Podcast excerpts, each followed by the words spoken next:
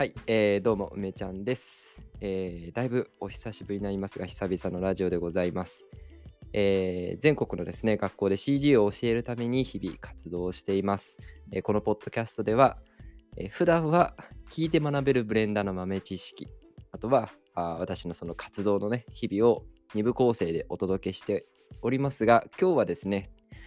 まめちゃくちゃ久しぶりっていうこともあって、特別編ということで、えーどうする？ブレンダーの話いいよね。はい。ちょっとすっごく久しぶりなんで、まあ、この間何してたかっていうですね、えー報告も含めて、えーやっていきたいと思います。はい。あのーいつもやってたんで、今回もやろうと思うんですけど、7月の半ばぐらいからですね、クラウドファンディングに挑戦しようと思っています。あの、まあ、全国のね、子供たちに CG を教えたいっていう、まあ、たくさんある夢の一つが、まあ、そういう夢を掲げていて、この、まあ、夏の終わりから秋ぐらいにかけてですね、まあそういう活動をスタートしようと思っています。で、それをやるために、クラウドファンディングをやろうと思っていて、まあ、いろんな目的あるけれど、一番シンプルな理由っていうのは、パソコンを買うためです。あのいろんな学校とね、こう CG の講座やりましょう、特別授業やってね、子供たちにいいきっかけ作りましょうとか言ってやるんですけど、あの結局ハードウェアのね、課題っていうのが、その、まあ、クリアできないことはないんだけど、学校によって全然問題がね、違っていて、それに一つ一つ対応してると、全然届けられないですよね。まあ、だったら自分がこう、脇にね、パソコン抱えて、えーそのハードウェアも用意した状態で、こう乗り込んだ方が早いよねって思ってます。まあ、それがね、5台でも10台でも20台でも何台でもやるんだけれども、まあ、なるべく多くのね、パソコンを用意して、あのやっていきたいなと思っているので、そのパソコンの調達費用だったりとか、まあ、その活動を続けていくための、うんまあ、続けていくっていうか、うん、最初にね、しっかりあのいろんな人たちに届けていくための活動資金としてですね、クラファンやろうと思っています。あの7月のね、半ばにスタートで、まあ、1ヶ月前くらいからなんとなくこう形とか見せていけると思いますんで、どうぞ応援のほどよろしくお願いします。はい。はい。はいはいはいはい。いや、ラジオね、久しぶりでございます。あのー、久しぶり。うん。今日はですね、えっと、Twitter スペースの同時収録でこのラジオを撮っていこうと思ってます。まあ、撮っております。で、あの、今ちょっと咳き込んじゃったりもしたんですけど、まあ直近はもう1週間ぐらい体調不良で、ここ数日、4、5日はずっと咳が出てですね、もう、だいぶ気持ち的にはラジオ撮りたいなって思ってたんですけど、まあ、なかなかね、そういう体の調子がそこまで、うん、持ち上がらずっていう感じで、なんだか消化不良の日々を過ごしていました。で、いつから、私は一体いつ、あー、やばばば。私は一体いつからラジオを撮っていないかというとですね、ちょっと見てみようか。えー最後に撮ったラジオが、シャープ259、お金より大切な〇〇、貧乏になる覚悟を持つとっていう話題ですね。これが、嘘でしょ ?4 月の20日。嘘でしょ？え、1ヶ月もラジオ撮ってない？嘘でしょ ?1 ヶ月もラジオ撮ってないんですね。嘘でしょ？いや、ちょっと、初めてかもしれない。1ヶ月撮んなかったっていうのは。いや、恐ろしいですね。1ヶ月何をしてたかっていうのを4月20日からざっくり振り返るとですね。あー、そうですね。なんか、千葉県に出張してた頃か。すっごい前だな。うん。まあ、なんか、仕事してましたね。いや、それはそうなんだけど、それはそうなんだけど、まあ、特特段思い出はないな。あでもこの間、あの運営してるね、学びラボっていうコミュニティで、えっ、と、むつきさんっていう獣のアバターを作るのがすごい上手い人がいるんですけど、あのメタバースコレクションってアバター、アバターの、なんていうの、東京ガールズコレクション的な感じ。要は、あのランウェイみたいのがあって、アバターの、こう、なんだ、あれなんていうの？コンテスト。コンテストありましたよね。そうそう、メタコレがあったりとか、あーなんかでも4月の後半はすごい会社の仕事めちゃくちゃ忙しくて、大した思い出はないですね。そうですね。で、5月に入って、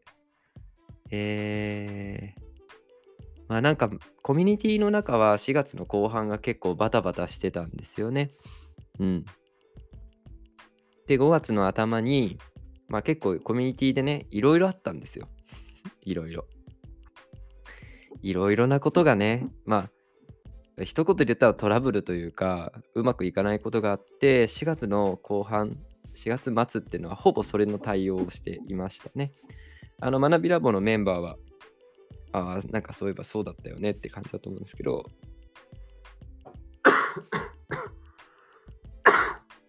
失礼しました。あの、そういうことあったねってぐらいもう前ですよね。まあ1ヶ月前ぐらいですね。うん、なんかそこからちょっとラジオ1回休んで、コミュニティの方の、その、いろんな始末とかをしてて、で、5月の初めにですね、学びラボでは村会議って言って、私から、こう、ただただ、ただただ、ただただじゃない。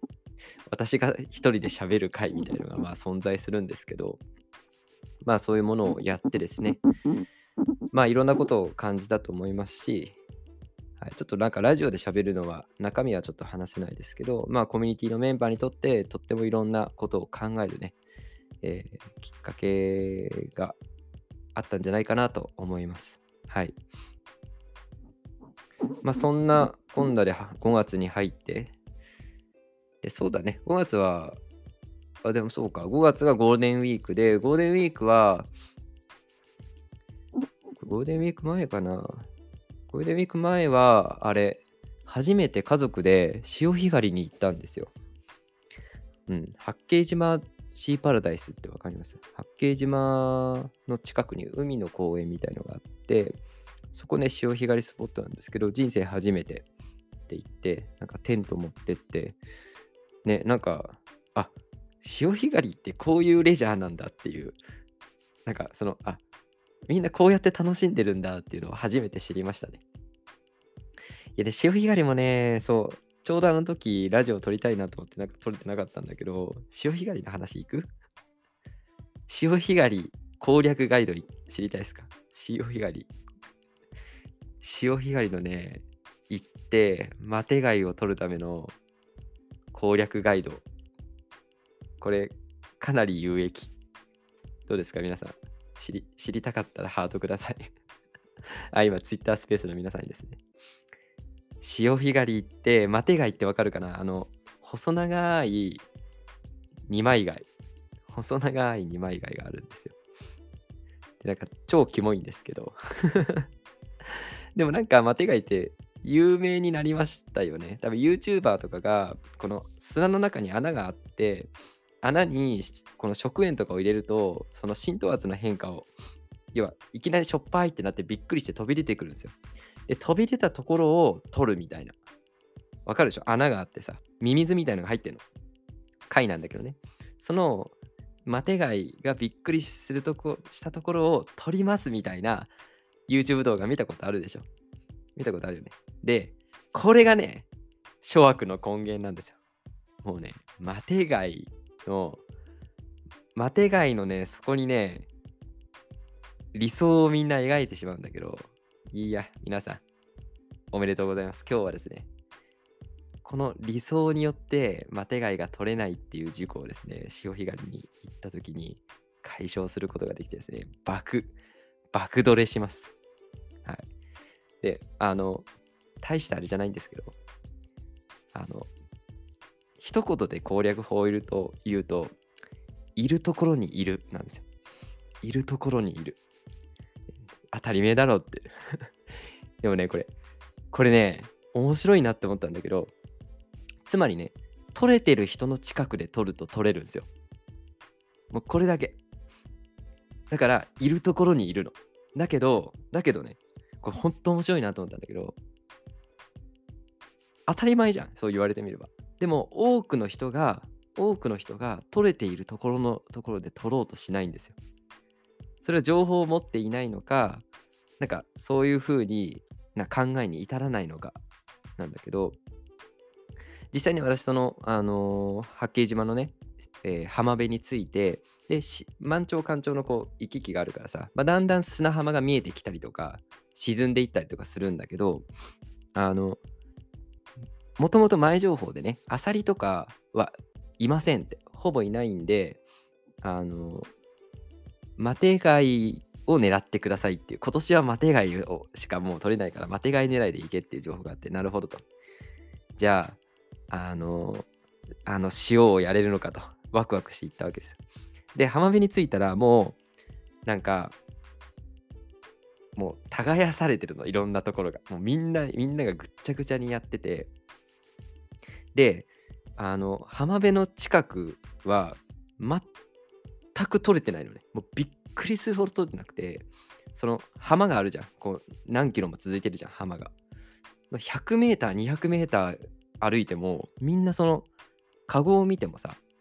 誰も取れてないわけよ。誰も。嘘でしょみたいな。でなんか私もちょっと持ってく道具とかちょっと甘くてなんか熊手とかなんかそういうの微妙な道具がしかなくて人によってはこうさあの網網みたいなこう砂をドカドカ入れてジャバジャバジャバってこう横に振ってさふるいに落としての貝が残るみたいなそういうさガチの網みたいなの持ってる人がいてうわ道具で負けてるとか思ったわけ。でもそういう人たちでも全く取れてないのよ。で子供と行ってるからそのあんまり遠くに行けないじゃん。でまあ30分とかかな探して回ったんだけど、まあ、取れないわけよ。でまあ案の定さ子供がさやる気をなくしてさ、まあ、テントに戻ってったの。じゃあじゃあどうしよう一人になりました。だなんか考えたのねまず。なんとなく歩いて探してほもう当たりもなく掘ってみてで出てくるわけもないわけ。だってみんながそこら中掘ってるでさそのみんなが取れてない中で急に取れるわけないじゃんって思ったらね冷静に。じゃあそのまずは一切掘るのをやめようって思ったわけ。でその何キロもあるその浜辺を全部歩いて取れてる人のその取れてる人がどれぐらいいるかっていうのを全部見たのねカゴの中を。でそしたら浜辺近くで1家族だけその取れてるわけよ。ちょっとだけ。でその人たちがいたちょっと先になんかその海なんだけど海の一部がちょっと浅くなっててなんか小島みたいな干潟ができたのね。干潟っていうにはちょっと水が多いんだけどその潮が引いてきてあなんか顔が出てきた謎の謎の一体があるみたいな。で、そのまま通り過ぎて、やっぱりずっと奥にも、まあ、手が取れてる人いないと。やっぱなんか、え、てか、なんでこんな取れてないのにみんな潮干狩り来てるのって思ったわけです。こんな取れてないのに、で誰も楽しそうにやってない。もうみんな、なんか、ああ、みたいな、ああ、みたいな感じでやっていて、で、戻ってきた時に、その小島に人が群れてたわけ。あれ？って思って、でもなんかその時ピンとこなくて、一回テントに戻ったらね、で、なんかもう一回考えて、や、やっぱおかしいし、どうもその小島でやってる人たちのなんか取ってる姿勢がすごいがっついてやってる感じがしてあやっぱあそこ怪しいなと思って最後にそこに行ったのね。もうそしたらさもう何？家にあるフライパンぐらいのサイズのカゴにさ、山盛り入ってるわけよ。おい、おいおいおいってなって、で、まあもうそっから爆取りするんだよね。そうなんかあのコメントももらってるけど、はい、だから結局結論は取れてるところに行けば、アホほと取れるってだけなんだけど、だけど、私が見た限りそこしか取れてないの。そこだけが取れてて、周りの人たちはずっと浜でやってるよね。だけど、どう見ても、もうあここで取れるんだなって分かったらよりそうなんだけどどう見てもここの人たちが取れてる雰囲気なわけよ。でなんか、まあ、手貝の話で何を言ってんだって話なんだけどなんかこれってなんか人間社会でもこういうことありません？なんかなんとなく浜で取ってるイメージなんだよね。浜で取ってて穴が穴を見つけて塩を振りかけるみたいなイメージで我々いるんだけど、で、ずっとなんとなくそこに人がいるから、そこで活動しちゃうんだよね。でもさ、顔を上げてさ、その周りの人たちをよく観察するとさ、明らかに盛り上がってるところがあるわけ。なんかこれって、例えば、なんか自分がどクリエイターとしてどっかで活躍したいみたいに思った時にさ、まあ、もちろん自分がやりたいことをやるっていうのが大前提なんだけど、なんかこの、ここが盛り上がってるみたいな嗅覚ってすごい大事じゃないですか。うわ、これもうマテガイ取り人生だわと思ったんです、その時。人生と同じとか思いながら。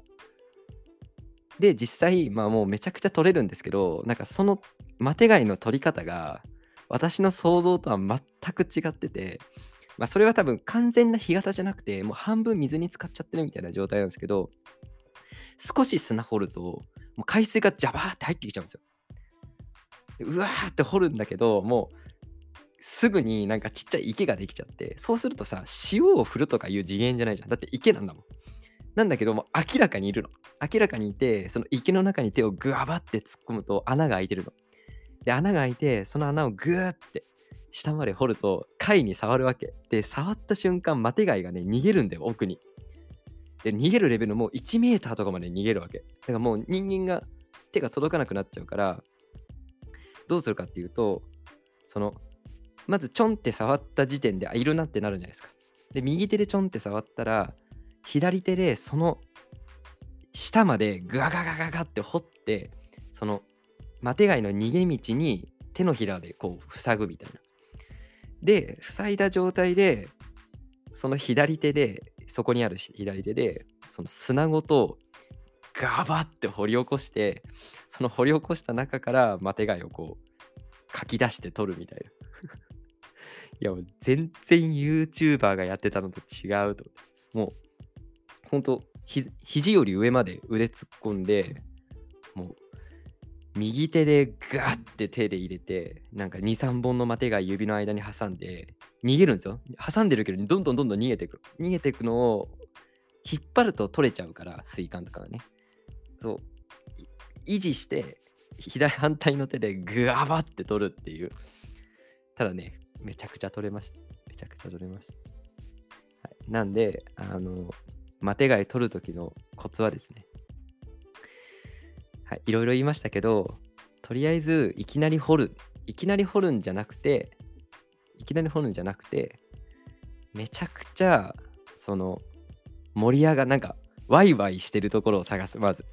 で、ワイワイしてるところを行って、もうすでに取れてる人の近くで掘る。そしたらまず秒速で取れます。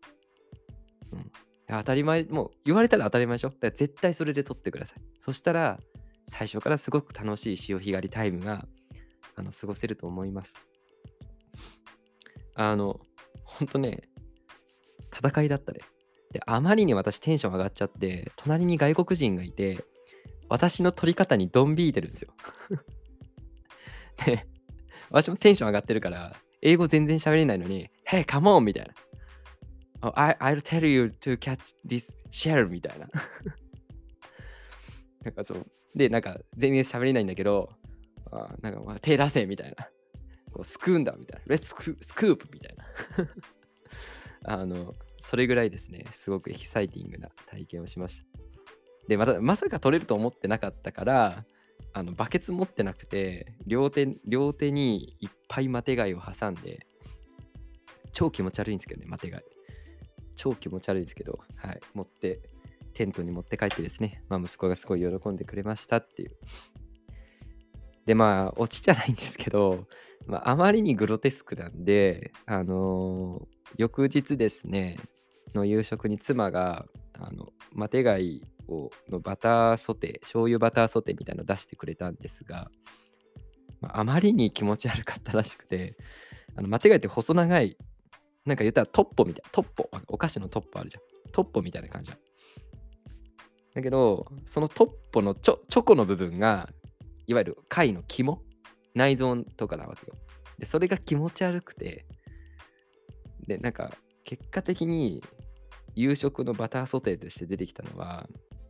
その穴を掘るための、なんか、先端みたいのがあるんですけど、それだけが、なんか、ちっちゃい塊になってあの食卓に並びました。だからトッポのあのクッキー生地のビスケット生地の殻みたいなのの角っこが大量に取ったマテ貝分。だからほんと大量にあったのにもう本当にわずかな 本当にわずかな感じで。食卓に出ましたね。味は普通に美味しい貝の味です。うん。美味しいなんか貝の味。味はすごく良かったしなんかね美味しいで有名らしいですよ。うん。私はちょっと全容を食べてないんでリアルなマテ貝の姿焼き的なもので美味しいかまでは分からなかったんですけど、まあね、頑張ってあの下処理をしてくれて、トッポの殻みたいのが残ってたので食べさせていただきました。はい、まあ、まあ、なんか来年行ったらね、また、あの、もうちょっと計画して取って、まあ、いっぱい取ったらですね、あもうちょっとこう、姿焼きっていうのかわかんないけど、まるまる食べようかなと思ってます。はい。一回ラジオ切ろうかな。マテ貝で20分話しちゃった。はい。まあそんな感じで夏休みを過ごしましたね。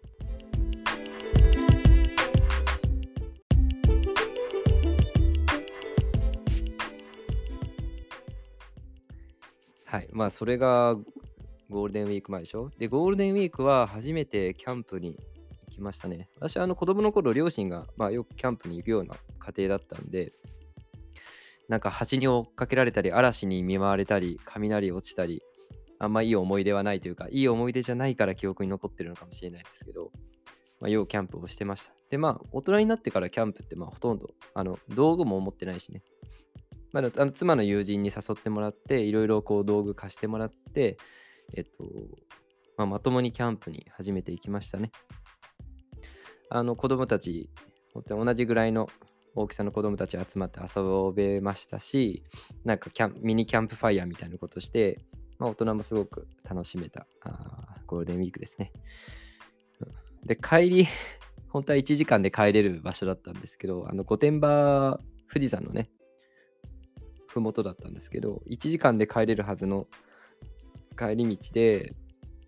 あの東名高速が事故事故が発生して、私、下道使ったんですけど、下道の方もえげつない渋滞になって、なんか、5分かけて1メーター進むみたいな で、トータル5時間半ぐらいかかったかな ?5 時間半ぐらい。い1時間で帰れる場所を5時半、5時間半かけて帰るっていう、まあ、悲しい、悲しい悲しい思い出でしたね。はい。まあそんなこんなでなんかで、ゴールデンウィーク明けで子供がちょっと体調をそれで少しラグを持って崩して、その体調不良をさらにラグを持って私が、まあ、病気をもらっちゃって、で、1週間以上ぐったりして、で、今日5月の17ですけど、まあ、やっと復帰っていうことで、まあなんか前半はコミュニティの、うん、ことを一生懸命やってたし、間はゴールデンウィークがあって、後半は病気してましたみたいなまあそんな1ヶ月間だったのかなと思いますね。はい。あ、ツイッタースペースね、コメントくれてるんでちょこちょこ。ごめんなさい、リアルタイムで返せてなくて。うん、貝類全般群れてますよねって。そうそう。貝類は群れてる。群れてるんだって。あれ、なんでなんだろうね。うん。なんか、生きのまとまって生き残るからなのかな。ねマテ貝って美味しいんですか？釣りの餌だと思ってました。ああ、うん。味がね、すごくいいっていうので有名なんですよ。うん。そうなんです。はい。あ、全容を調理できる自信がない。いや、本当にその通りですよね。はい。サオちゃんさんがマテ貝の写真を貼り付けて、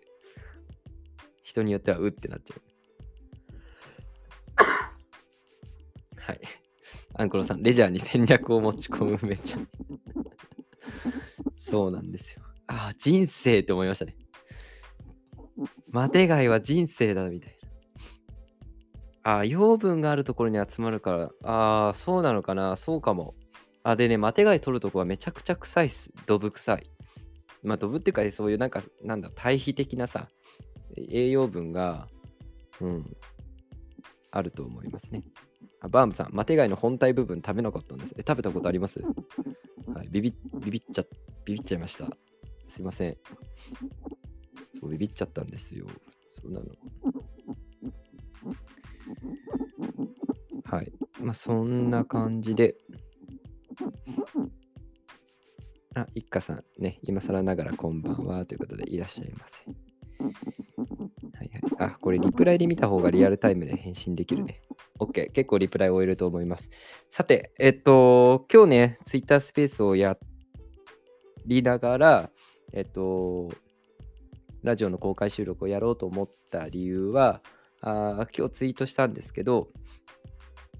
えっと、先日ね、ユーデミーの受講生が2万人を突破しました。いやった。2万人ね。いやなんか、もうなんか自分のことじゃないみたいですごいねって、すごいなって。もう自分のことじゃないみたい。あ、ヒカルさん2万人おめでとうってありがとうございます。そう、あ、なんかすごいなって。2万人か。すごいよね、2万人って。あ、メグさんおめでとうございます。ありがとうございます。えー、なんか、すごい、すごいことですよね。萌えさんありがとうございます。で、あのー、なんかさ、まあ、ラジオだからこういう話もしていいなと思ったんだけど、いつもだったら、なんか、2万人記念セールとかってやってたと思うのね。そう。な1万人とか1万5千人でやってたと思うの。で、まあなんかセールもまあ月1ぐらいで、まあいつもやってるから、まあやる、やればいいやとは思ってるんだけど、月末とかにね。あのでもなんかその、ツイッターにそういうこと書くのやめようって思ったの。で、なんかまあ2万人っていうのはあくまで数字でしかないし、その数字だけどさ、なんか節目みたいに感じるわけじゃん。なんか2万人ってキリがいいじゃん。あ、スーさんありがとうございます。あ、ちお、ちおさんも来てくださってる。ありがとうございます。あ、なったんさんに、ゆみさん、虎の子さん、えー、皆さんありがとうございます。ね、2万人いっちゃった。スーさんもありがとうございます。で、なんか2万人っていうのはさ、まあ、人間が感じてる節目なわけじゃん。で、なんか節目に何をすべきかなというか、節目って何のためにあるのかなっていうのを、あの、考えたわけ。で、まあもうここまで来たらやっぱり感謝かなって思ったのね。それはさ、なんか誕生日とかと同じ。まあ、誕生日っていうのは自動的にやってきはするけど、なんかその節目なわけじゃない。ね。まあ記念日とかもそう。だからそういうものが来た時に、なんかなかなか感謝はしてるんだけどさ、やっぱそのありがたいことだなって思う、うんきっかけなのかなって思って、だから、なんか、本当はやりたいんだよ。本当は、セールですとか、この記事書いたんで読んでくださいとか、要は自分のさ、PR の場所じゃない？ツイッターって。まあなんだけど、やめようって思ったの、なんか、今回は。だからシンプルに、ここまで2万、ここまでやってきた結果が2万人で、まあ、それに対して、ちゃんと感謝しようって思ったんですよね。で、なんか最近ツイッターもさ、すごい長文打てるようになったじゃないですか。ね。あれ、な、なんなの？急に長文が打てるようになった仕様。長文打てるのいいよね、でも。あ、一家さんありがとうございます。はい。サバちゃんさん、ユーデミ他にも受講してみましたが、改めて海ちゃん先生の講座のクオリティの高さを感じました。そうだろうそうだろう でもあの、ちょっと話が、あれな、何の話をしたんだっけ？いや、そうだろうって。あでもね、私の講座の中でもね、やっぱね、後半に作ったものの方がよりクオリティ高いと思う。てか、あの、私自身がめちゃくちゃ成長してるから、最初に作った講座、最初に作ったっていうか、まあリメイクしてるからね。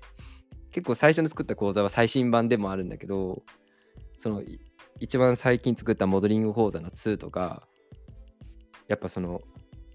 講座の講座とか喋りとか資料とか構成とかあらゆることがめちゃくちゃうまくなっててやもう自分でそこは認めてあげたい明らかに講師をやり始めた時の自分より圧倒的に自分今の自分の方が心の余裕とか知識とか配慮とかそういうコンテンツとしてのクオリティとか圧倒的だと思うんですよね。うん、だから今後作っていく講座っていうのは必ずなんかベストなものができていくと思う。自分史上最高のものができていくと思う。うん、思いますね。まあなんで、あのー、そういう感謝をする節目かなというふうに思って、で、ツイートにもね、書いたんですけど、本当にその、まあ大きな活動としての節目を迎えているんだよね。で、最初はそのユーデミーで実績を残そうって、やっぱり必死になっていた時期、あの、いい意味でね、一生懸命になっていた時期っていうのが私にはあって、それが2021年から2022年でした。で、2022年っていうのは学びラボができて、学びラボを0人から150人近くまで、えー、と育てた。なさい。育てた1年になりました。で、あの、なんて言うんだろうな。ユーデミー講師としての成功と学びラボとしての成功っていうのは本当に全く意味が違っていてでお互いは深く関係しているんだけれどあの2年目もねユーデミー講師としてゴリゴリにやっていれば何て言うんだろう事業としてとか会社としての収益を上げるとかコンテンツを増やすとか CG 講師としての厚みを増すとかそういうことはまあ、順当にできたと思うんですよ。だシンプルに言ったら、お金をもっと稼げたと思うのね。で、えっ、と、ユーデミ講師とかね、そういう講師業ばっかバーってやってれば。でも、もともとやっぱ私、それがやりたかったわけじゃないし、それも手段の一つだったから、2年目っていうのは、全く同じ期間を使って、全く同じ1年間を使って、コミュニティ形成に時間をかけたんだよね。でさ、まあ、月1000円ぐらい皆さんから頂いて、150人。で、なんて言うんだろう、みんなからしたらさ、こう、川残用でさ、あ、月15万円の収入があるんだ、すごいいいなって思うと思うのね。でもなんか私視点からすればさ、もうすごく非効率なわけ。お金を稼ぐっていう意味ではね、すごく非効率なの。だって150人と相手をして、150人と相手をして、15万円が毎月来ました。じゃあ15万円で何ができるのって大きなことはできないんだよね。で、別にそれで生活、生活を成り立たせることも逆にできないわけじゃない。うん。だからすごく中途半端なお金なんですよ。あの、みんなからも集めてるお金の中途半端っていうのはちょっと失礼かもしれないけど、何かこう、こういうことをやっていきたいっていう夢があって、事業をやっていくぞって言った時に、1年間コミュニティ作るのに150人集めて月15万円の収益を得るってすごく泥臭いことなんだよね。で、多分1年目にこれをやってたらうまくいかないと思ってて、自分が会社員っていう、まあ、そろそろ会社辞めるんだけど、会社員を辞めて、えー、自分の生活を成り立たせて、えー、要はさ、お金じゃなくて時間とか仲間とかを手にするための、すごく濃い時間を2年目で作ったっていうのはすごく意味のあることだと思ってるんですよね。だから、なんか、まあそういった中で、ユーデミはユーデミで、活躍することができて2万人に達してでその時に150人の仲間がいてまあいよいよ3年目つまりまた一つステージを上がっていくんだなっていうのをまあなんか噛みしめた思いですね。がなんかなんか冷静に別に皆さん、皆さんだったらどうですか？会社にいて、だって私、会社にいて、ユーデミの講師ってコンテンツを置いてるだけだから別に会社の仕事を圧迫しないんですよ。で、コミュニティ持ってます。で、コミュニティも150人も仲間がいてめっちゃ幸せじゃないですか。めっちゃ幸せ。毎日楽しい。いろんなこいろんなこと起きるけど、コミュニティってそれが楽しいと思う。もうなんか普通良くないですか？それで。よいいよね。もうそれでいいじゃんっていうのもたまに思う。これで満足すればいいのにって、たまにね。でもやっぱりさ、私は2020年に初心があって、初心に帰るって言葉もあったりとかさ、元元を忘れずす末を乱さずっていう言葉とかもあるんだけどさ。要は、初心ってすごい大事なんだよね。2020年に私は初心があって、やっぱその時にやりたかったことは CG 講師で成功することでもないし、コミュニティ作って仲いい人たちと出会ってホクホクすることでもないんですよ。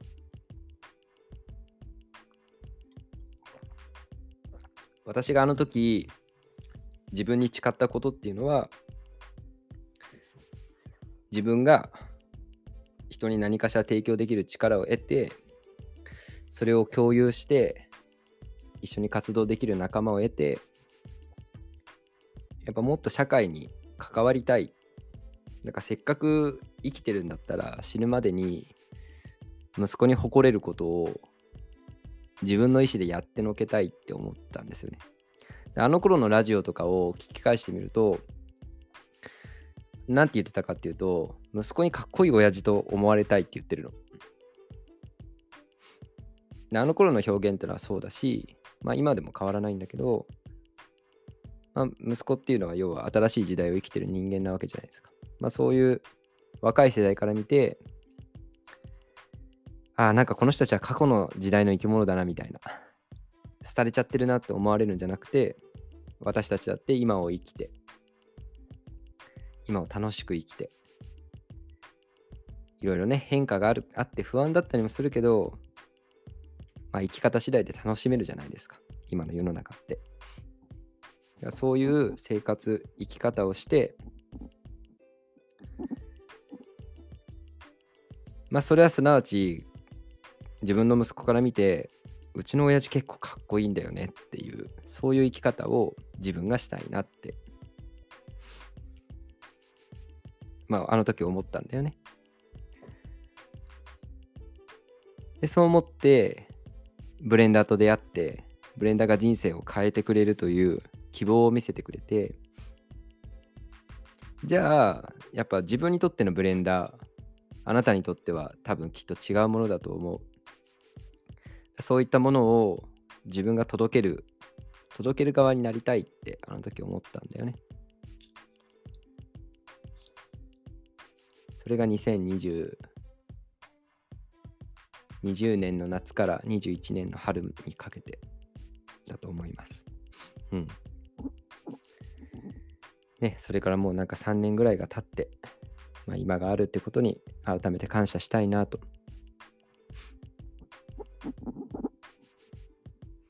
はい、あ、またコメントをスルーしちゃってた。メグさん、認証マークの人だけ長文打てるんじゃなかったですけど。あ、みんなじゃあ認証ない人は？認、認証っていうかこれなんかお金払ってる人だけだよね、多分ね。私、お金払ってるだけで認証でも何でもないです。ツイッターブルーで、ツイッターさんに今までありがとうっていう気持ちも込めて課金してます。うん。なんかいっぱい使ってるサービスにお金払おうってなんか最近思ってて。ツイッターにお世話になってるからお金払います。あ、なぎさまるくん、どうも。僕の学校に来てください。はい、行きます。行きます。行きますよ。任してください。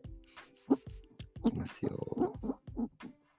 はい、メグさん、全然満足できません。あ、さっきの条件ですがね。まあ、人によってはね、満足できると思うんですよ。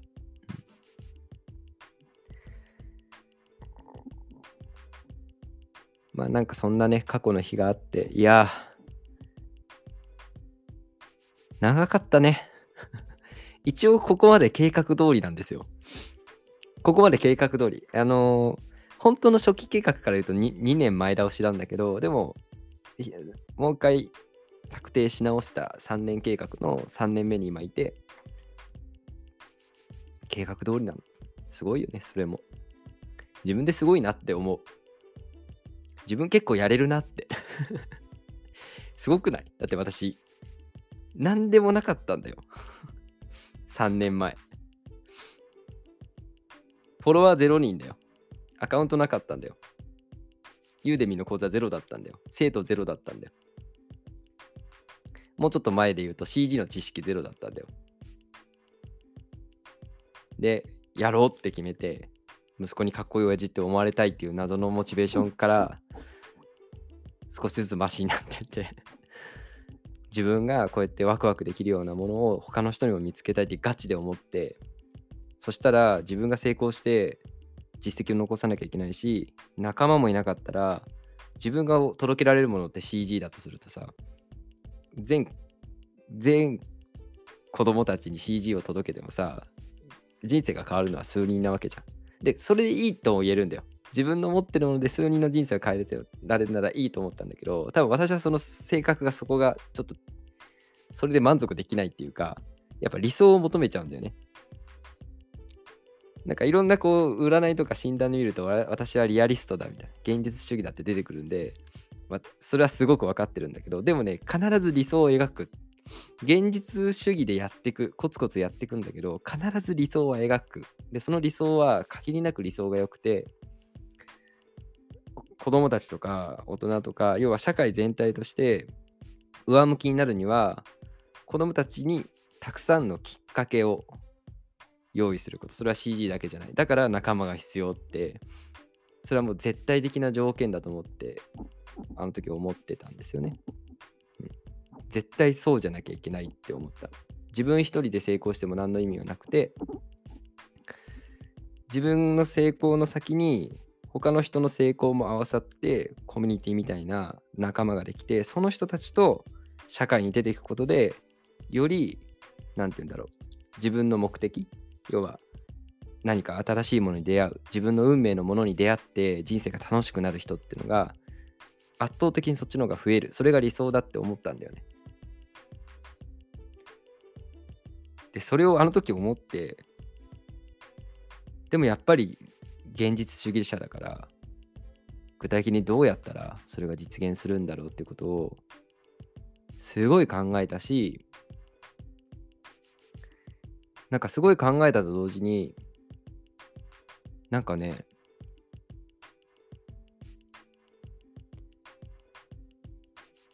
答えが分か分かるみたいな。そういう感覚があったんだよね。あの、今、学びラボのね、コミュニティのホームページ作ってるんだけど、ホームページ作りの時ね、答えが何もわからないの。今、ラボのみん、ね、メンバーにちょっとすごい仕事で入ってもらってね、いろいろこうやってもらってんだけど、普通だったら、あ、こここうしたい、ああしたい、こうこうこうこうこうって言ってるはずなんだけど、何もわかんないわけ。え、こんなに答えがわからないことあるってぐらい、なんか いやもうなんかいい感じ、いい感じだと思う、みんながいい感じだと思う感じにしてくださいっていう、クソでしょ、この仕事を振ってる側としてさ、いい感じでよろしくっていうのがさ、最も、最もダメじゃん。みんながいい感じだと思うのがいいと思うみたいな。で、ホームページの時はなんかすごいそれを感じるんだけど、でも、この活動をしていく中で講師をやるとか、コミュニティを作るとか、その学校教育に乗り出すとか、企業とうまく関わって、このコネクションを増やしていくとか、なんかそういったことに自分がすごく答えを見出しやすいっていう。だから何かをやろうと思った時に迷わないんだよね。でもちろんそれが答えじゃなかったことってのはたくさんあるんだけど、答えがなかったとしても、すぐに代替案とか、次はこうすればいいっていうのがすごい自然と見つかってあなんか一人でね、みんなにみんなにそれを認めてほしいわけじゃないんだけど一人であこれが本当に自分の使命なんだなって思ったんですよ。だからその圧倒的な正解とは言わないけどこれが答えだろうと思うものがさその事業者というか経営者としてさこう出てくることって大事じゃん。逆に今ラボのみんなもさこれ聞いてくれてると思うけど私が答え分かってなかったら嫌でしょ。私はあるのもここれがきっと答えだろうと。で茨の道だから何ステップか踏まなきゃいけないだろうと。で1年後3年後5年後ぐらいまでを見てるわけ。でもそうであってほしいじゃんコミュニティのリーダーは。だからなんか自分はあそういう使命を持って生まれてきたんだろうし、まあそうだと信じて、自分が理想だと思うものをみんなの力も借りながら作っていこうって、うん、改めてね、思っていますね。うん、だからなんか、ホームページ作ってるときはね、本当にね、お前アホなんかってぐらいねアホなんかってぐらい、うーん、わかんないって。わかんないよって。いい、いい感じでって。あ、アイスンさんがいる。怒られちゃう。やばい。作ってくださってる方がいて。ちょっとこれ、これ、な、なしでいいですか？はい、まあいいや。一番困るやつですよね。一番困るやつなんですよ。でもだってさ、でもそれが本当なんだもん。それでなんかさ、分かった風にして言うのもあれだなと思って。うん。なんかなんかこういうことを言いたいとか、ノートに私の言いたいことは全部書いたとするじゃん。そこからどういう、どういうデザインにホームページで落とし込んだらいいかっていうのが、わからんって。わからんっていうか、多分正解じゃないみたいな感じがする。全く自信が持てない。その、多分勉強不足なんだよね。デザイン系の勉強不足なんだろうなと思っております。はい。まあそんなこんなで、はい、今聞いてくださってるアイスンさんにめちゃくちゃ、あとチャンクさんですね。めちゃくちゃ助けられてます。あ、徳津さん、めちゃん先生2万人達成おめでとうございます。ありがとうございます。ね。はい。ということで、やっとだねっていう感じ、ほんと。だから、ここからね、3年目、まあ、どこから数えて3年目かっていうのはわかんないけど、まあ、3ステップ目ですね。講師になる、仲間を持つ、で、社会に出るの3年目がまあ、やっと、やっとね、いきなりや、いきなりやれたかもしれないけれど、まあ、その、この活動を息長くやっていくための、まあ、準備期間だったわけなので、この2年間がね。まあ、もう一回兜の尾を締めて頑張りたいなって。で、大事なのはやっぱりその初心だなって思うのね。その、その初心ってなんで大事かって、なんで大事だと思います？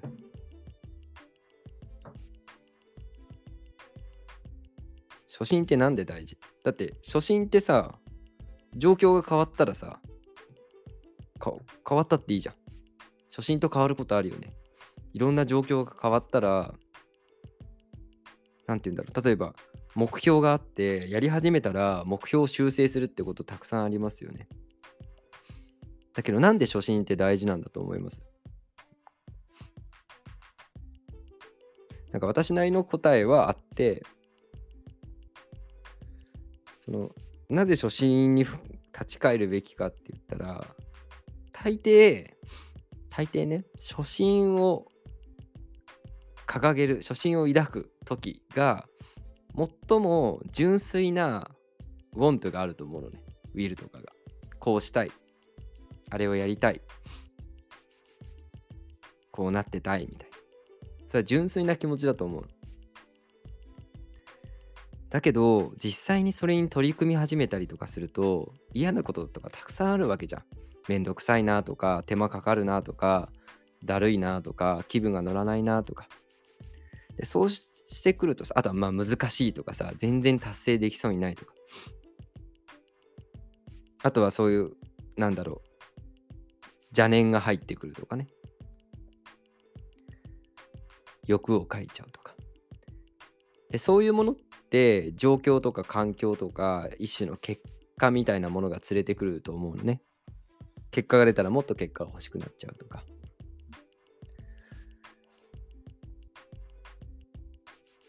あこれ録音録音切れちゃうのかな？一回録音切ろう。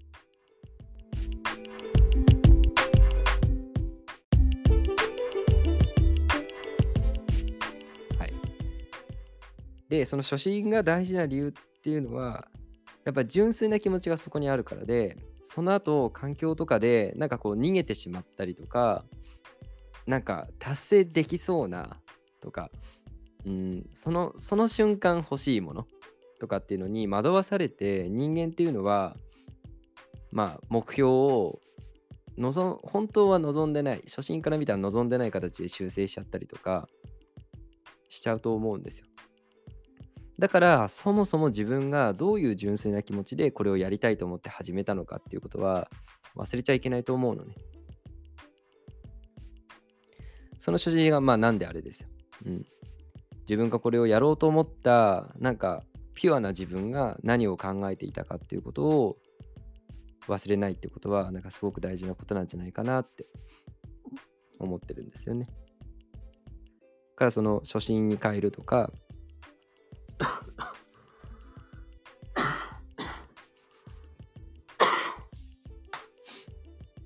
元を忘れず、元って本、本って書いて元なんだけど。なんか、もともと初心ってことです。元を忘れず、末を乱さず。末を乱さずってのは、要は終わりを整えるってことですね。初心に対してちゃんと着地をするっていう。なんかそういう言葉がすごい好きだし、自分も大事にしようって、うん、思ってますね。なんかちょっと前に座右の銘聞かれた時に、それ座右の銘ねえなって、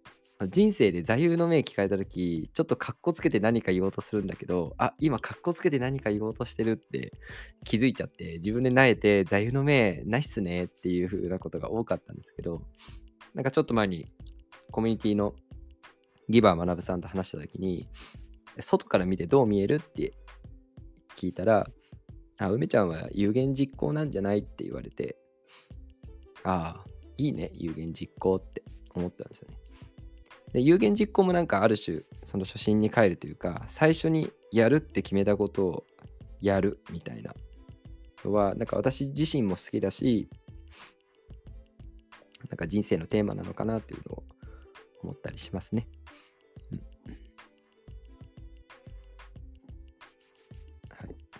メグさん、座右の銘は、樽を知る。樽を知るってことはどういうことですか？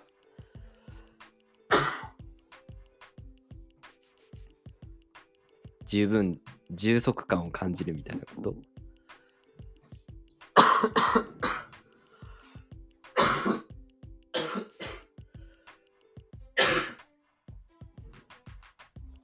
ああ、咳が。樽を知るってなんかちょっとかっこいいですね。人が言うとすぐいただきたくなっちゃうんで、気をつけてください。パクられないように。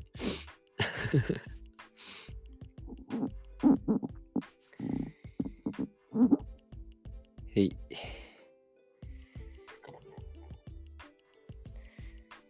はあ。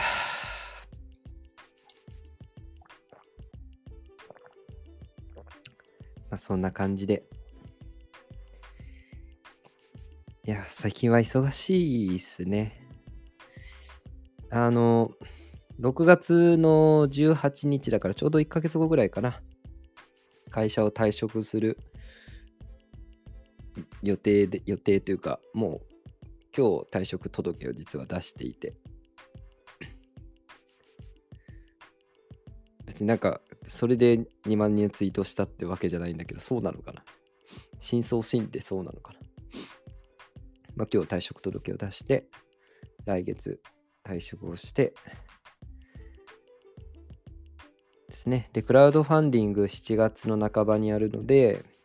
まあ、6月の半ばぐらいにはサイトを完成させたいなと。で、それに合わせて、ラボのホームページも、まあ、最初の 叩き台の状態でもいいので、一時、一時完成させたいなと思ってますね。うん。うん。で、クラウドファンディング7月からやりの。で、多分クラファン中に学校に授業しに行ったりするかもしれないなとか思いの。ですね。で、7月がそんな感じ。ああ、7月は大学に授業にもしに行きますね。うん。大学授業行って、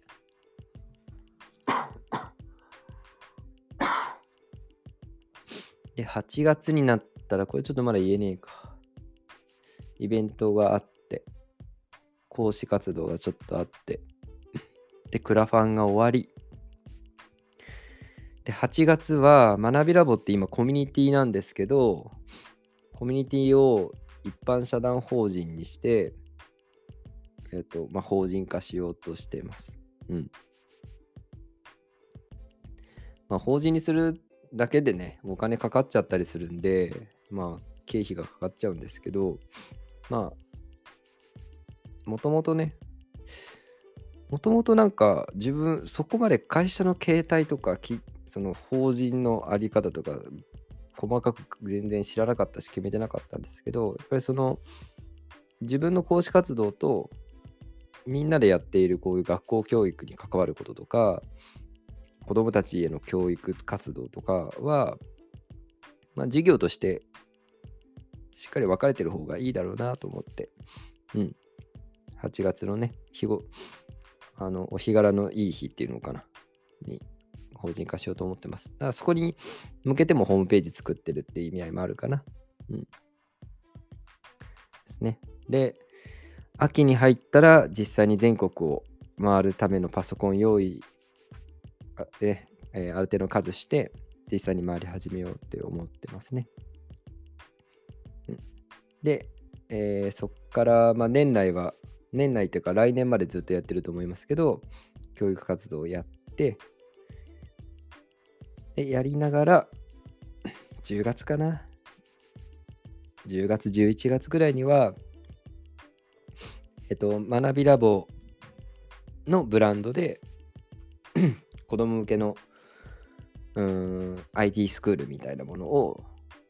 スクールっていうとなんかニュアンス違うのかなと気もしてるんですけど、子供向けのね、スクール、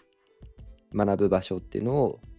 作っていこうと思ってます。ね、そのための準備っていうのももうすごい勢いで進んでますよね。ラボにいるみんなは結構それを見てると思いますけど、ね、あの、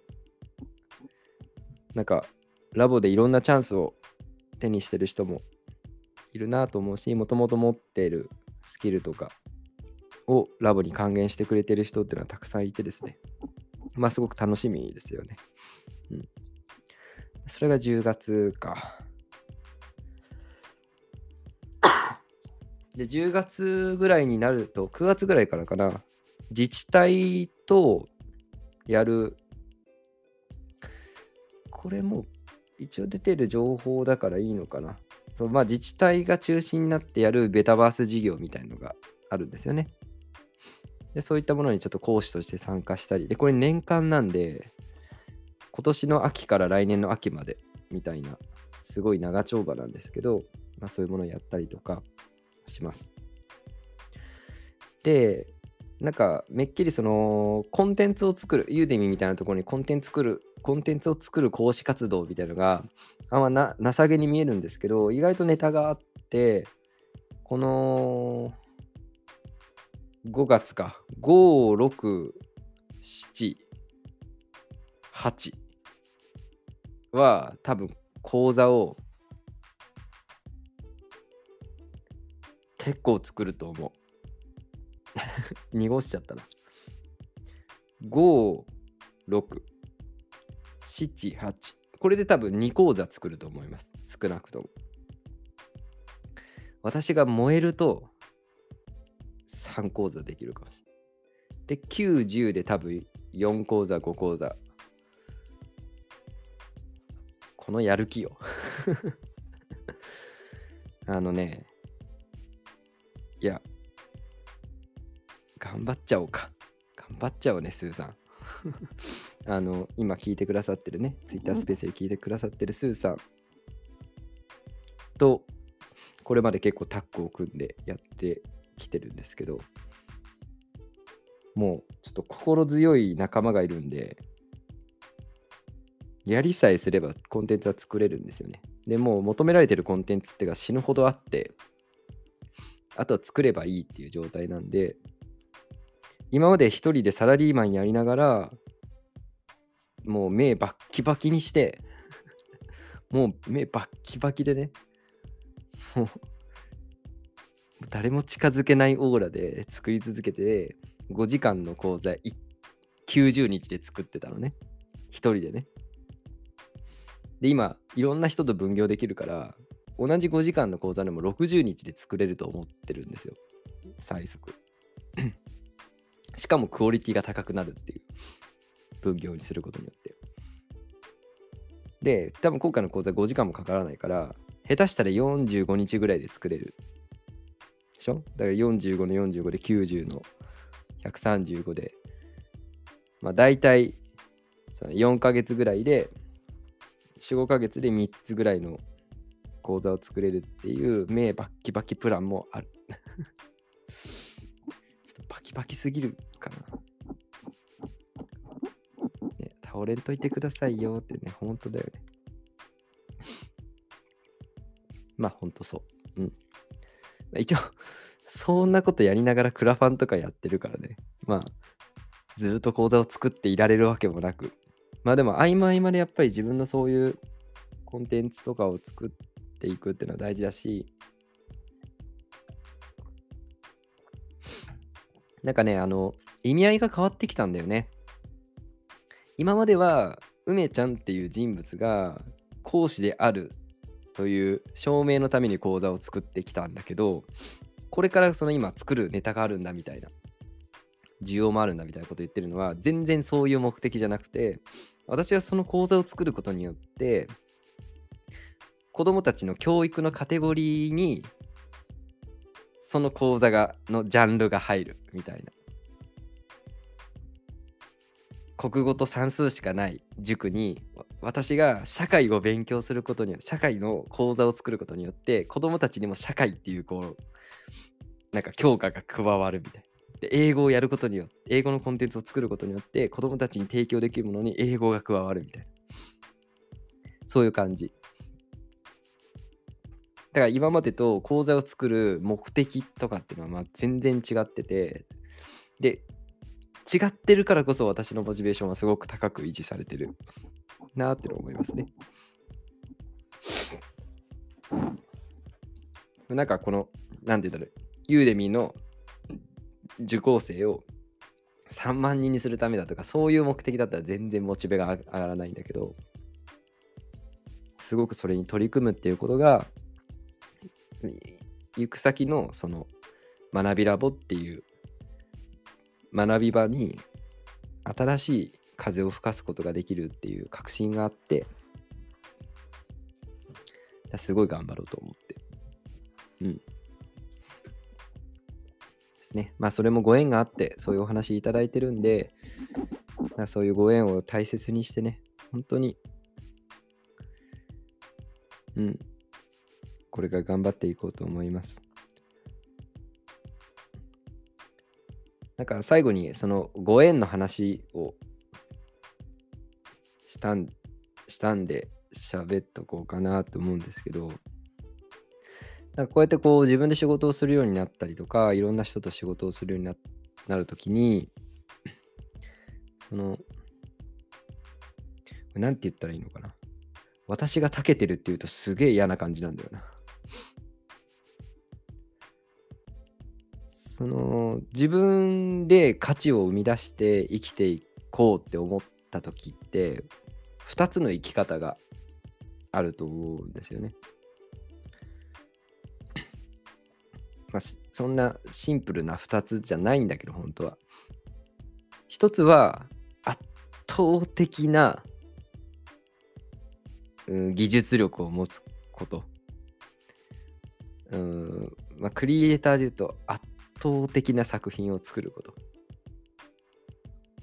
だから作者とから作品が一人歩きするぐらい圧倒的なものを作る。でもう一つは助け合える仲間を持つことだと思うのね。でそれは両立するでしょって言われたら両立するしどっちかだけじゃダメだとも思ってる。でも今の時代は圧倒的な力があれば力っていうかその技術があればそれでも生きていける時代になったと思う。うん。昔よりもね。だけどやっぱりなんか人間社会ってそれだけじゃなくてすごく人と人の関わりが重要で例えばマイナスの言葉で言われるけどうんとコネだよね。まあコネクションのことでしょコネコネとかえー、ああいうさ、既得権益みたいな言葉とかもあるじゃん。あれも全部同じジャンルだと思うんだけど、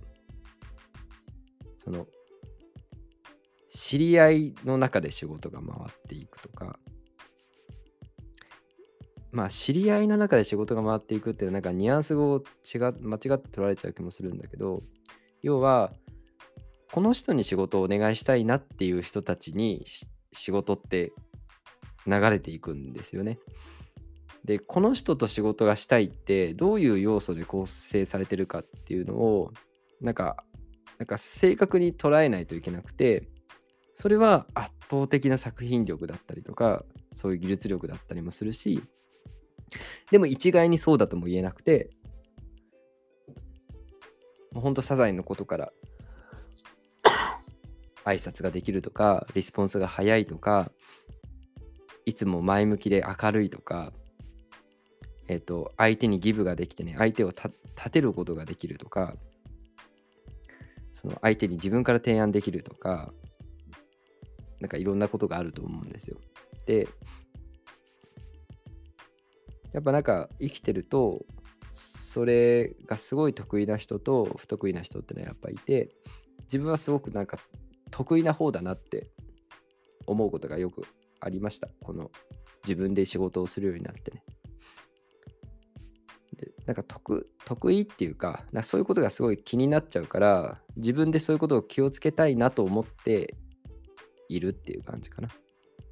それが必ずしも相手にとって100点の、対応ができてるかっていうのはなんか分からないしできてるって言っちゃダメな気もするんだけどだけどあなんかこの時にちゃんと相手のため要は自分の取り分より先に相手の取り分を考えてあげるべきだなとかそういうことをちゃんと考えられることですごく大事だと思ってで意外とそれってなんだろうな難しいことなんだなっていうことを最近はよく感じます。うん。だからこれを聞いてるみんなの中でうんうんって今の話を聞いてくれてる人もいるしピピンとこない人もいるかもしれないけどやっぱり人のつながりとか信頼関係ってすごい大事だなっていう当たり前すごい当たり前なことを言ってるんですけど。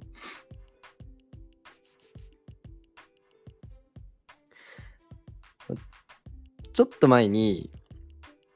なるほどなって思ったエピソードがあってちょっとそれを話して終わろうと思います。あの、お金より信頼関係の方が大事だよねっていう話をあるところでしてたんですよ。お金より信頼関係の構築の方が大切だよって。だから、なんかその、お金に惑わされないようにしようねっていう話をした時に、で、この言い方がまああんま良くなかったと思ってるんだけど、でも、そこに対する反論としてね、ある人から、でも、お金は、大小を比べやすいけど信頼って数値化できないから信頼で仕事をするってむずくないですかって言われたんですよ。つまりその人が言いたいのはいや仲いいんだからさ仲いいんだから頼むよっていうそのなんか信頼で仕事をするのじゃなくてちゃんとお金を払わなきゃダメなんじゃないですかって。お金より信頼だろ信頼が大事なんだからお金は二の次だろっていうふうにまあ捉えたんだよね。その人はね。でそう言われた時にあなるほどなって思ったやまず自分の言い方が良くなかったなと思っててそもそもお金と信頼関係って並列で比べるもんじゃないなって思ったんです。で私が言いたかったことって何かっていうとまずその価値の交換は価値の交換ね仕事をしますお金をもらいますみたいなは絶対お金でやるべきだと思うわけ。そのためのものだからね、お金って。まあ、ももしくは、物々交換でやるべきだと思うの。つまり、価値と価値で交換する。で、信頼関係ってのは、そういう意味だと価値ではないんだよね。価値を生み出すものだったり、価値をより大きくするものだと思う。炎で言ったら酸素みたいな。まあ、酸素がなかったら燃えないけど、でもあくまで助燃剤じゃん、酸素は。燃えるの助けてるだけだよね。でも、すごく大事なもの。で、どういうことかっていうと、私が言いたかったのは、目の前に1万円を置かれてね、どうぞって言われたときに、目の前に1万置かれて、まあ、いくらでもいいよ、10万でも。10万も置かれて、どうぞって言われたときに、それを取らずに、5年後にもらえる100万円を取りに行くっていう。それ,、ね、それイコール信頼なのって思うかもしれないけどでもでも例え話で言うと目の前にある10万円を断って信頼関係を作ることを優先して5年後に100万円をもらうことの方がすごく意味のあることなんだよっていうことを言いたくて。でそれは信頼ってものが結果的に大きな価値交換それはお金でも何でもいいんだけどね価値交換につながることだしそれは目の前の10万円をすぐに取った時には得られないすごい貴重なものなんだっていうことを言いたかったんだよね。で価値の交換は最後は物々交換か物とお金の交換でいいと思ってるんだけど私がこの2年間生きてきて目の前の10万を取る人っていうのがめちゃくちゃ多いっていうことに結構驚いちゃったんですよ。あなんかその変な対はないですよ。その私と仕事してるくれてる人がねそのなんか私が仕事発注してお金を渡してそのもらったことを批判非難してるとかじゃ全然ないですからね。そのなんて言うんだろうな、そういうことじゃなくて、なんかその目の前の利益にとらわれて、目の前にいる人を大事にできていないことっていうのが、結構あるなって。で、これは私の主観であり偏見なんだけど、そういう人たち、漏れなく孤独になってるなって。まあそれは私からのレッテル張りなのかもしれないけれど、目の前の10万だったり自分から与えるものより相手から奪うものに集中してる人っていうのはなんか本当に漏れなく孤独な生き方になってるな。だってそれを続けずっとそれを続けないと生きていけなくなっちゃうから。相手から何かを奪い続けたりとか目の前にあるもので生きていくってそれをずっと続けないと生きていけないからそこから抜け出せなくなっちゃうんだよね。それだけど、中には、目の前の10万円を断って、5年間の信頼と5年後の100万円を取りに行ける人っていうのがやっぱいて、いて、でそういう人たちっていうのはなんかすごく強固な関係性の中でしたたかに生きてるんだよね。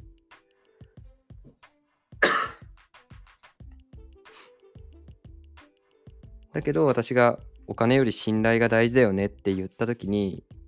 まあそれは並列にして並べちゃったからいけないんだけどいやお金は分かりやすいけど信頼って分かりにくいからお金で価値交換した方がいいですよねっ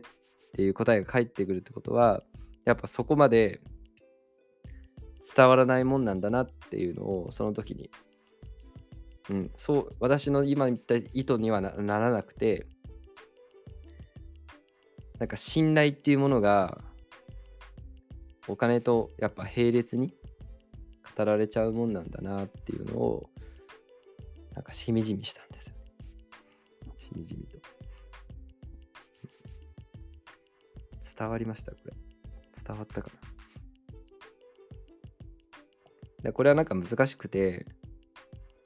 だから私になんだろう信信頼されるような振る舞いをしてくださいとかそういう意図もないしけどきっとみんなもそういうシチュエーションが来ると思うね。人付き合いをする中でお金が絡んできた時に自分がどういう振る舞いをするかっていうのはうん会社員であり続けるならほぼ無視していいです。今の話は。けど自分 自分で、まあ、会社員やってても自分で仕事をしたいとか誰かと仕事をしていきたいとか企業からお仕事もらいたいとか自分が仕事を発注したいとかってなった時にお金よりも大事なものっていうのは確実にあるよ。それが結果的にお金を生むものでもあるけどで意外と私たちは目の前の10万を取ってしまうことが多くて遠くの100万を取りに行くことってできない。で、遠くの100万が絶対もらえるなら、とか遠くでじゃあ1000万でも何でもいいよ。1億でもいいよ。絶対もらえるなら待ちますっていう人がいると思うね。だけど、5年後、そのその目の前の人との信頼関係というものを信じて、100万円を取る、1000万円を取るっていう、もう金額じゃないの。目の前の信頼をが大事だっていう。それこそが未来につながっていくんだって信じられる人っていうのが意外と少ないか信じられる人だけ生き残っていくのかなって思いました。最後にね最近あの法人って年に2回税金払うんですよ。中間納付って言って前年度の収益から計算してとりあえず半分ぐらい払っといてっていうこの国の欲しがりさんタイムってのはちょっと早めに払っといてよみたいな、ね、ね年度末とは言わないで中間で払っちゃいなよっていう。だからちょうど今そういうタイミングなんですよ私。で私本当その大金を稼ぐってことに全く興味がないし、なんなら、お金っていっぱい稼いだら税金増えるじゃないですか。ごめんね、このなんか最後に税金の話してて。お金ってさ、いっぱい稼ぐと、いっぱい税金で持ってかれるだけなのね。なんか、めあいいいいことだよ。それは社会に還元されるんだけど、畜生って思うじゃん。普通に、シンプルに。どんどん増えていくんだよ。取られる税金が。いっぱい稼いでも。つまりさ人生で人生で稼ぐお金が1億円だとするじゃん仮に。で今月とか今年1億円稼いだらめちゃくちゃお金取られちゃうわけ。だったらさ死ぬまでに均等に小さく稼ぎ続けた方がいいじゃん。わかる？そうだよね。つまりお金ってさなんか瞬発的に稼ぐことって別に全然税金の面とかって言ったらいいことじゃないんだよね一攫千金って全然幸せじゃないんですよ一攫千金なんて別にお金って意味でも幸せじゃない。で、なんかふと思った。でも、信頼関係とか友達の数とか仲間の数ってどんだけ増えても税取られないじゃないですか。でこれこ、これがすごいことだなって思った。で、友達がたくさんいればさ、仕事の種とかいろんなチャンスとか友達の数だけあるわけじゃんでも目の前の一攫千金のチャンスはその一攫千金だからその瞬間しかないわけじゃんだからそんなものより来月1000円稼ぐチャンスをくれる友達が1万人いる方が良くないですかっていうふうに思った。税金を払うときにね。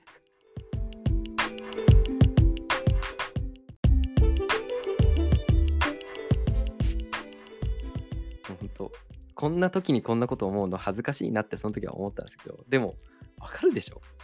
だから、いしなんか、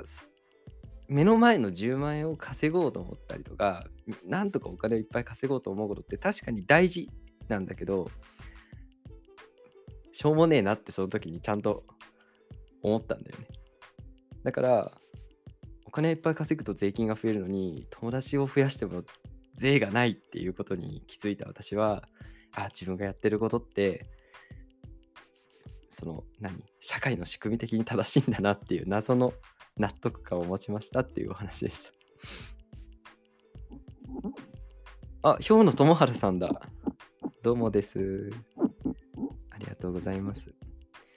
そろそろね、そろそろ終わろうかなとか思ってたところです。なんか今日はあれですね。なんか、新しい方がたくさん。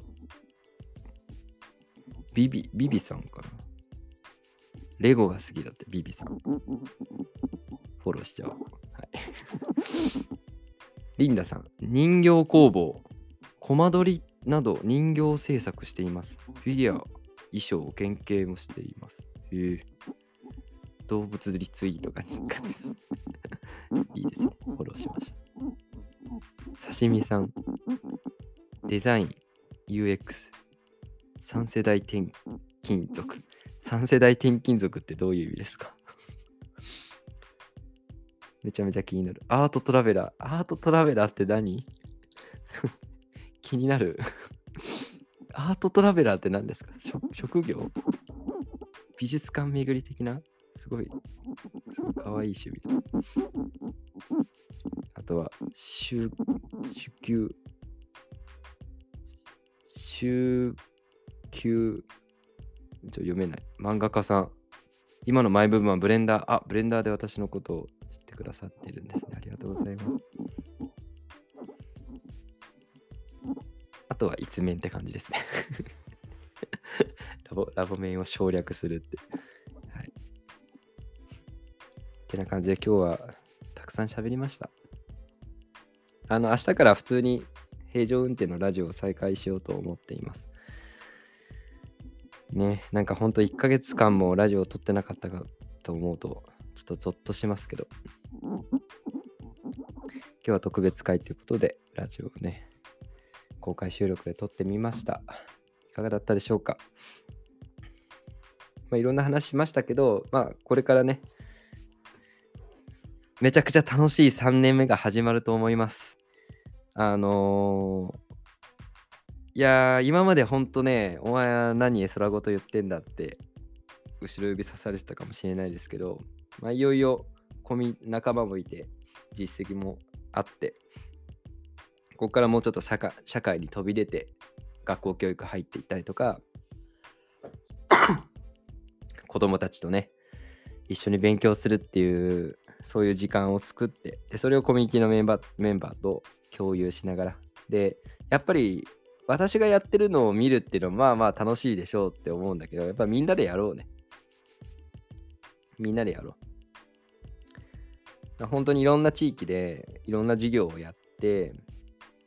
やっぱそのみんなの主体性が大事だからさ。うん。これからスクールとかも作っていくけど、なんかその、しっかり先生がいて、しっかりカルキュラムがあるとか、もうまあいいんだけどさ、本に大事なことってそれですかっていうのはあるよね。じゃあマイクラでプログラミング勉強しましょう。ロブロックスでプログラミングやりましょう。スクラッチやりましょう。ティンカーキャドやりましょう。ブレンダーやりましょうって何か提供することはできるけど、それ本質的にはさ、学校で箱詰めされて何かを勉強してますってのと、まあ、大差ないよね。大差なくない？なんかこういうのを勉強した方がいいらしいってなって、そういう環境に子供を置いて、やらせるのって別に学校教育とジャンルが違うだけじゃん。教科が違うだけじゃん。だから本質的にやらなきゃいけないことっていうのは2つあって、1つは子供たちが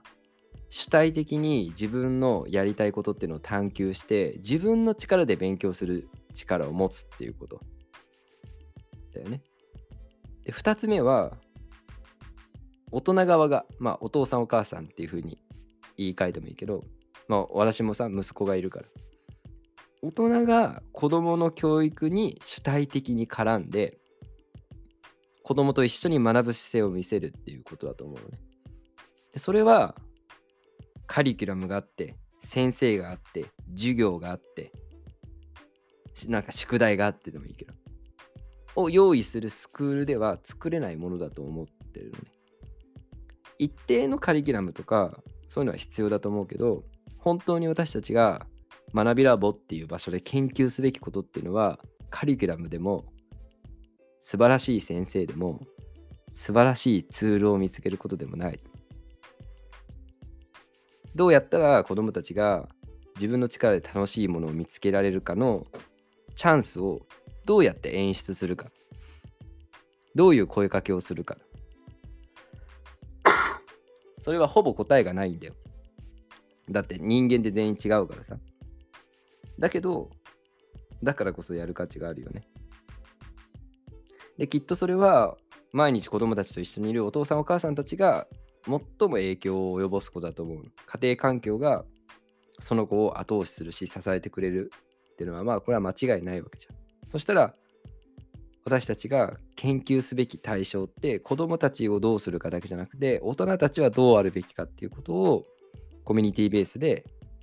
考えて自分たちで試して子どもたちと共有して自分たちも子どもたちと一緒に学びながら新しいことにチャレンジしていくっていうことだと思うんですよね。だ10月ぐらいからそういうスクールみたいなものを作るっていう時のスクールっていうところに毎回私はハテナをつけて喋ってるんだけどなんかそういう人子供にとって大人にもとっても人生とか自分自身を見つめ直す場所っていうのをできるだけロジカルに作り上げたい。ロジカルにっていうのは研究対象として実験を繰り返したいっていうことだよね。その経験からこうすればその確率が上がるんじゃないかっていう答えを導き出したいと思ってます。だから学びラボで講師をやる人っていうのに私が求めてることっていうのは別にマイクラ教えられることでもブレンダー教えられることでもUnity を教えられることでもないです。だってそんなの誰だってできるから。できる人山ほどいるからさ。でも学びラボにいる人たちっていうのは、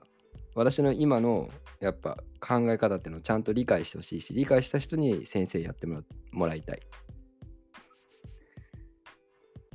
なって思ってますよというプチプレッシャーをかけて今日のね、ラジオとツイッタースペースを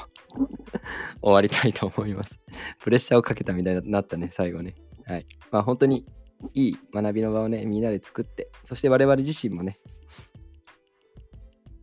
新しいことにチャレンジして楽しんでいきましょう。ユーデミね、2万人、本当にありがとうございます。これからもね、まあ、特におごることもないんだけど、そういうので、まあ、こういったものに感謝して、まあ、本当に私が初心でやりたかったことっていうのは、やっぱりこれからの活動にあるので、気持ち新たにですね、頑張りたいと思います。ということで、本日のラジオの公開収録、これで終わりにしたいと思います。ああはい、咳をしてすいませんでした。それじゃあ皆さんありがとうございました。お疲れ様です。ゆっくり休んでください。バイバーイ。あ、最後にお知らせをもう一回言っとこうか。7月の半ばにクラウドファンディングをやって、子供たちにですね、私は、まあ、今年は CG を教えようと思ってるので、えー CG を教えるためのパソコンをね、買う資金とか活動資金に当てたいと思ってます。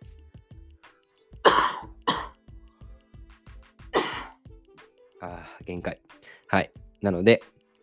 まあ、一生懸命ですね、活動していきたいと思いますんで、ぜひ、クラファン応援よろしくお願いします。また6月のね、後半には情報を出していけると思いますんで、